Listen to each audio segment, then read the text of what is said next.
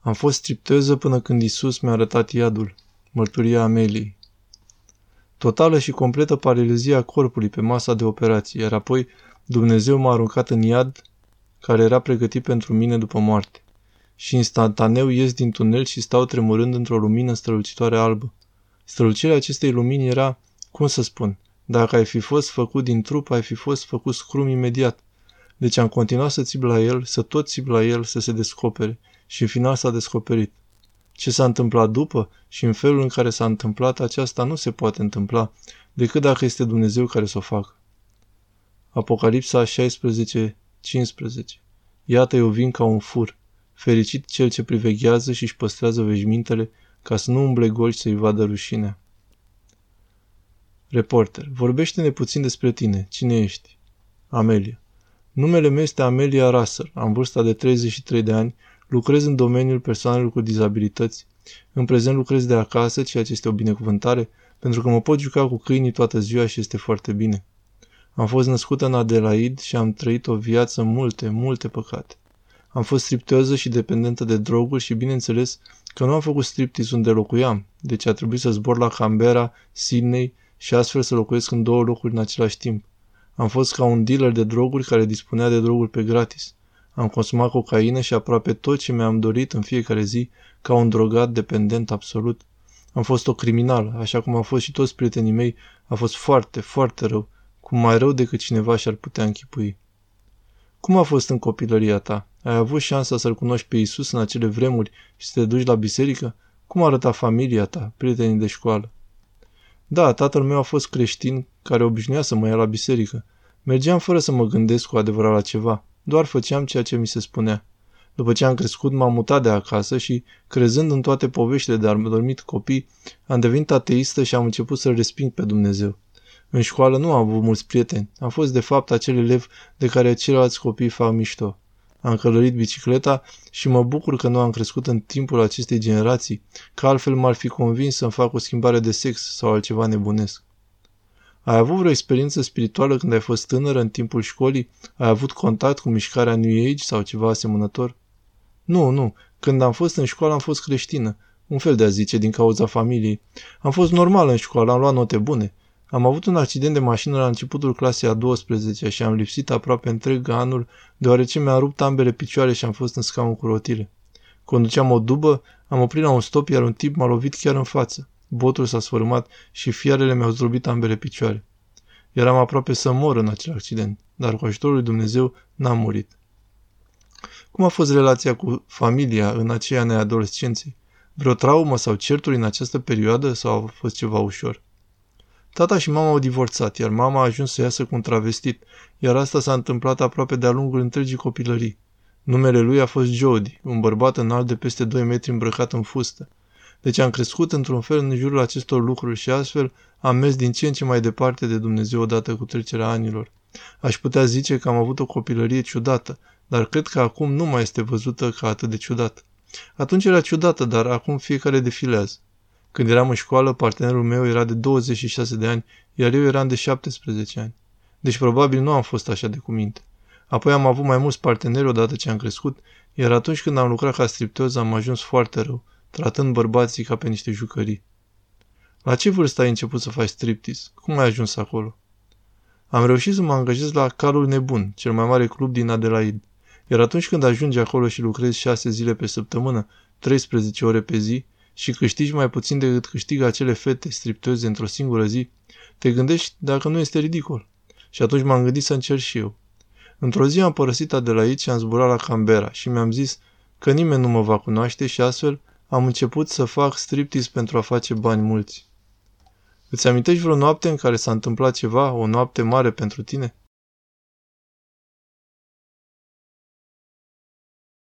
Lucram la Crucea Regelui, un club din cele rău famate, la care proprietarii știau că vindeam droguri.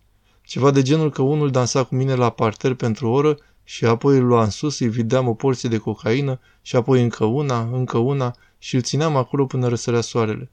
Aceste cluburi ori opresc camerele de filmat sau dispun de zone în care în mod intenționat nu se filmează și astfel puteam merge acolo. Îi umflam de droguri, le făceam capul mare și le secam conturile bancare. Era ceva foarte urât. Foarte, foarte urât.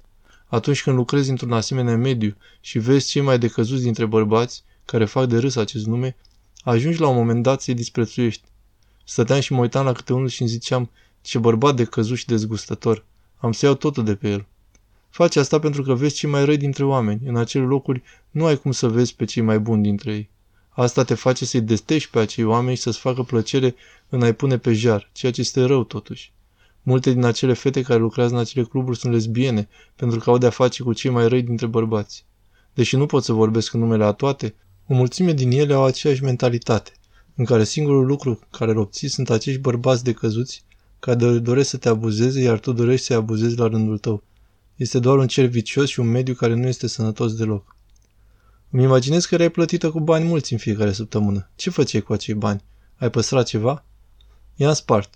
Aș fi putut face 3-4 mii de dolari pe noapte ca apoi să-i spar pe lucruri de nimic, pe prostii. Asta am făcut întotdeauna. I-am spart pe nimicuri. Spre exemplu, am colectat ceasuri tacoia plătind în jur de 5-6 mii pe unul, 1000 dolari pe o poșetă sau pe jachetă, pe îmbrăcăminte sau pe pantofi, lucruri de care m-am și descotorosit la final. Am cumpărat și mașini. Oricum nimic nu a fost pentru totdeauna. Am spart tot. De asemenea, am cheltuit pe vacanțe. Cum arăta cercul tău apropiat de cunoștințe, având în vedere că ceilalți prieteni nu știau ceea ce faci sau familia ta? Ei știau despre asta? Nu, familia mea nu știa. Nu le-am spus nici prietenilor mei din Adelaide, am ținut totul pentru mine, viața de la serviciu fiind separată. De aceea am zburat de la Adelaide în alte părți pentru a lucra și a fi sigură că nimeni din cei cu care am crescut se va lovi de mine. Deci care era situația ta din punct de vedere mental în acele vremuri? Erai legată spiritual de ceva? Erai conectată în vreun fel? Nu, am blocat totul. Am crezut în teoria evoluționistă în extraterestri. N-am crezut în existența lui Dumnezeu. Am crezut în reîncarnare și reîntoarcerea ca o altă persoană. Niciodată nu am mai uitat la vreun videoclip pe YouTube. Doar am lucrat, distrat, dormit și poate am văzut un film câteodată. N-am fost interesată de nimic, am crezut numai în ceea ce mi se spunea. După 4-5 ani de a face asta, ai simțit în vreun fel greutatea acestei vieți asupra sănătății tale mentale și fizice? O, 100%. Mental am fost complet epuizată. Am ajuns să ajung pe droguri și pe alcool ca să pot supraviețui zilei. A fost acesta momentul în care ai început să-ți produci tatuări? Nu, am început asta de când aveam 18 ani. Este ca și când ar fi numai unul. Toate sunt conectate pe întreg trupul. Spune-ne cum ai ajuns la acel punct în care ai acceptat pe Isus în viața ta. S-a întâmplat în anul 2018. Nu credeam în Dumnezeu pe atunci. Am fost atee, credeam în extraterestri, în evoluționism și altele asemenea. Eram în orașul meu de Baștina, Adelaide, îmi făceam un tatu, unul mare pe fund, credeam că știu tot, că am aflat înțelesul la tot universul. Eram în curtea din fața unui centru tatu din Adelaide, iar artistul care mi-a executat tatuul pe întregul fund, un tatu care făcea mișto de Dumnezeu, cu un astronaut care plutea prin spațiu, ceva care era legat de evoluționism, etc. Oricum eram pe masa de operații în timp ce mi se încrusta pe fund acest tatu în bagiocul la Dumnezeu, un fapt, un fel de ha, ha, ha, Dumnezeu nu există. Când instantaneu întregul corp a paralizat total, o paralizie completă, acolo pe masa de operații. Nu puteam să mă mișc, nu puteam să vorbesc sau să-mi închid ochii. Și în secunda următoare Dumnezeu m-a aruncat în iadul care era pregătit pentru mine dacă aș fi murit. Dumnezeu mi-a arătat unde aș fi mers dacă nu îmi voi schimba modul de viață și nu-mi doresc viața lui, nu exista conceptul de timp în acel loc în care mă găseam. Este greu de explicat atunci când trăim legați de timp, dar atunci nu exista noțiunea de timp. În locul în care am fost, timpul nu exista. Era întrează când s-a întâmplat acest lucru, pentru că oamenii ar putea să zică, a, e imaginație. Nu, nu este ca și când ți-ai imagina că stai acolo pentru un minut, ca și când ai fi transportat pe Marte. Nu, am fost luată și dusă într-o altă dimensiune. Am fost dusă cu trupul acolo. Nu pot să vă descriu cum era acolo ca să vă dați seama. Iadul se simte diferit pentru fiecare în parte. Acest iad al meu avea un aranjament coregrafic perfect în jurul vieții mele, să mă muncească până la judecata de apoi. În cele din urmă, corpul mi s-a liberat din iad și m-am simțit din nou pe masa de operație, panicată și buimăcită total. Încercam să înțeleg ceea ce se întâmplase, dar mintea nu poate să înțeleagă ororile pe care le trăiește acolo din punct de vedere spiritual. Este ceva ca și când ai vrea să torni apa dintr-un bazin de not într-un degetar. Chiar nu poți să explici asta. Pur și simplu nu poți. Atât de multă cunoaștere nu poate fi închipuită de mintea noastră pământească. În orice caz, m-a ridicat de pe masa de operație și toată lumea din sală s-a oprit din ceea ce făceau, au chemat o ambulanță pentru a mă trimite la spital. Toți aceștia au crezut că am o convulsie sau ceva asemănător. Oricum am decis să ies de acolo, nevoind să văd atât de mulți oameni privindu-mă și uitându-se la mine. Deci m-au scos din cabinetul de tatu undeva în spate, unde proprietarul cabinetului mi-a adus un scaun de birou ca să mă așez. Așadar stăteam așezată pe acest scaun, cu capul între mâini și speriată fiind, încercam să înțeleg ceea ce tocmai se întâmplase, dar nu puteam. Atunci brusc, în timp ce stăteam acolo, corpul meu s-a încordat odată și am fost paralizată pentru a doua oară. Din nou nu m-am putut mișca, nu am putut vorbi sau să clipesc din ochi. Aceeași voce o auzeam acum în mintea mea luându-mă în râs într-un fel despre ateismul meu sau persiflându-mă. Zici că știi totul? Am să-ți arăt eu. În următorul minut, întregul meu corp a fost mutat în afară printr-un tunel cu așa viteză că viteza luminii a rămas undeva în urmă. Deci mergeam către această lumină de la capătul tunelului și dintr-o dată am ieșit din tunel și m-am găsit tremurând în această lumină albă strălucitoare. Vreau să spun că strălucirea acestei lumini a fost așa de luminoasă că de a fi fost în carne și oase ai fi făcut instantaneu scrum. Atât de luminoasă era această lumină. Pentru oarecare motiv nu sunt acum oarbă, urmarea faptului că am privit această lumină. Acolo nu era pământ, nu era zid, nu era acoperiș, ci doar pluteam în lumină. Iar apoi din abundență a venit la mine acel sentiment de pace, de dragoste, că totul va fi în regulă. Tocmai ieșisem din iad și acum subit aveam această mână asupra mea care îmi spunea, e în regulă, ești a mea acum. Și în timp ce vedeam lumină, numai lumină, corpul îmi este aspirat înapoi în tunel cu aceeași viteză și simt că sunt din nou în salonul de tatuaj, revenind în memoria de iad pe care o avusesem înainte. După asta, în jur de câteva săptămâni, am încercat să le spun tuturor prietenilor mei, Dragilor, dragilor, vă rog să mă credeți că Dumnezeu mi-a arătat iadul. Dar toți prietenii mei m-au crezut nebună, zicându-mi, ești spălată pe creier, ești dusă cu capul. Dar eu știu ce am auzit, știu ce am văzut, știu unde am fost și știu că nu voi uita niciodată aceasta. După ce am realizat că Dumnezeu este viu, că noi trăim ultimele zile, că acesta va veni, am realizat că toți prietenii mei m-au respins și că nu există niciun motiv să mai stau în Adelaide, am decis să mă mut la Queensland, alături de familie, să fiu alături de ei. Deci urcându-mă în mașină și conducând spre Adelaide și fiind un drum lung, vorbeam cu Dumnezeu zicându-i, Dumnezeule, toți prietenii mei mă cred nebună, toți prietenii mei mă cred că sunt spălată pe creier. O, Dumnezeule, dacă Tu nu mi te vei arăta chiar acum, am să cred că nu sunt sănătoasă, am să nebunesc, am să cred toate vorbele pe care alții le zic despre mine. Și am început să țip din tot rălunchii. Țipam, dovedește-mi că existi, Doamne, sau voi crede că sunt nebună. Deci țipam, țipam, fără oprire, țipam la Dumnezeu. Arată-te, Doamne, că altfel am să nebunesc. Eram pe cale să-mi pierd vocea de atâta țipăt. Deci țipam, țipam, țipam ca să mi se arate și pe neașteptată acesta apare. Ceea ce se întâmplă în continuare și după aceea nu poate avea loc dacă Dumnezeu însuși nu ar face asta. Astfel, radioul de la mașină singură și-a schimbat volumul la maxim. Imaginează că dintr-o dată ajunge maxim brusc, ceva ce nu ai mai auzit niciodată, iar Dumnezeu a început a mă bombarda cu mesaje utilizând acel cântec pentru a-mi îndrepta viața, pentru mântuire, că sunt pe drumul cel bun. În timp ce aceste mesaje se propagau prin cântec, l-am interpelat pe Dumnezeu într-un mod retoric. Știi acele întrebări retorice, adânci, la care știi răspunsul, cum ar fi, este bine să iei droguri? Nu fi cretin.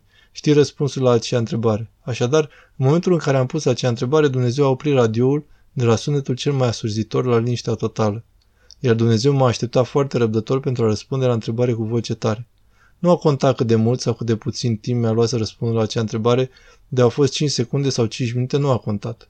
Dar în momentul în care am terminat, când ultima silabă mi-a ieșit din gură, bum, cântecul asurzitor de la radio a început din nou, iar Dumnezeu a făcut ca un alt mesaj să aud prin intermediul acestuia.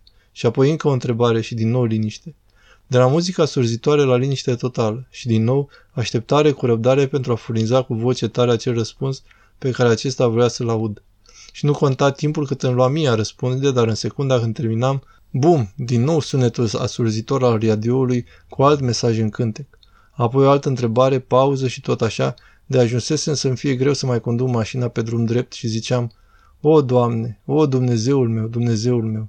Plângeam și iar plângeam cu lacrimile inundându-mi ochii, încercând să văd înainte și plângeam de bucurie zicând, Mulțumesc, Doamne, mulțumesc, ești viu. Eram într-un șoc așa de mare că nu venea să cred ceea ce se întâmplase. Dar se întâmplase și mulțumea lui Dumnezeu. Mulțumesc Dumnezeule, tu ești viu, tu ești viu. Iar apoi dintr-o dată radioul de la mașină s-a schimbat din nou cu volumul la maxim, iar Dumnezeu îmi spunea că el a făcut asta. Dar asta s-a întâmplat nu numai odată, s-a întâmplat de mai multe ori. Odată s-a întâmplat într-o noapte la sală, s-a mai întâmplat când eram la cumpărături odată, înainte de asta s-a întâmplat la spital și de mai multe ori pe când eram în mașină ajungând până acolo, încât acesta punea un fragment de la un anumit cântec și apoi un fragment de la un altul și tot așa, utilizând fragmente de la cântece diferite care erau puse împreună, formând un mesaj compus, ceva ca în Transformers, ceva supranatural. Deci dacă cineva mă întreabă cum știi că Dumnezeu este viu, îi spun că știu. Întrebarea asta chiar că nu poate fi o întrebare pentru mine. Știu 100% că Dumnezeu este viu. Stăteam în sufragerie într-una din zile, relaxându-mă și uitându-mă la televizor, când brusc ca o explozie toată vederea se luminează, iar apoi în centru văd pe Isus pe cruce și pe întreaga lume stând la picioarele sale. Știu că Isus este Dumnezeu și acesta mă vizitează mereu. Acesta dorește ca noi să știm că va veni, că va veni acum, iar noi trebuie să ne pregătim, că de nu vom rămâne pe din afară. Sper ca voi să nu rămâneți pe din afară în timpul acestor necazuri, pentru că va fi iadul pe pământ. Hai să vorbim despre viața ta de după ce l-ai cunoscut pe Isus ca Dumnezeu. Ce schimbare a produs aceasta în viața ta? Cum ai început să trăiești viața după? Încerc să-mi trăiesc viața exact cum scrie în Biblie, încercând să respect cele 10 porunci. Evident că am terminat cu dansul, în timp ce toți prietenii mei de la dans au crezut că sunt nebună. Totuși câțiva m-au crezut, iar una dintre ele a părăsit și ea dansul, având acum propria și mica sa experiență cu Dumnezeu. Am renunțat la acea viață păcătoasă și încerc să întâlnesc fiecare zi dându-i slavă lui Dumnezeu și încercând să împărtășesc și altora prin ce am trecut. Fac evangelizare, merg pe străzi cu plancarte, împart broșuri și merg pe coasta de aur în zilele de vineri seara cu o mare plancardă spunându-le oamenilor despre venirea lui Isus. Sâmbetele merg la Valea Curajului, chiar în fața fostului meu club de striptease, spre a le spune că Isus vine și a spune asta la cât mai mulți oameni posibil înainte de a ajunge la cer, până în ziua în care Isus mă va lua la casa mea. Cât de normal reacționează oamenii sau ce fel de conversație cu ei pe stradă? Câteodată sunt bune, altădată nu așa de bune. Am descoperit că cei care au nevoie să fie mântuiți, Dumnezeu îi va aduce la el. De asemenea că există o separație între oameni, deoarece așa cum știi Dumnezeu a separat oile de capre. Câteodată ți este ușor să trezești oamenii, altădată mai greu. Am descoperit că există multă înverșunare în lume. Au fost câțiva care fără niciun motiv m-au înfruntat, lovit, scuipat în față, turnat apă pe cap și asta fără niciun motiv. Se întâmplă asta în mod normal? Da, se întâmplă. Este mai bine când mă aflu într-un grup, dar se întâmplă mai des atunci când sunt singură.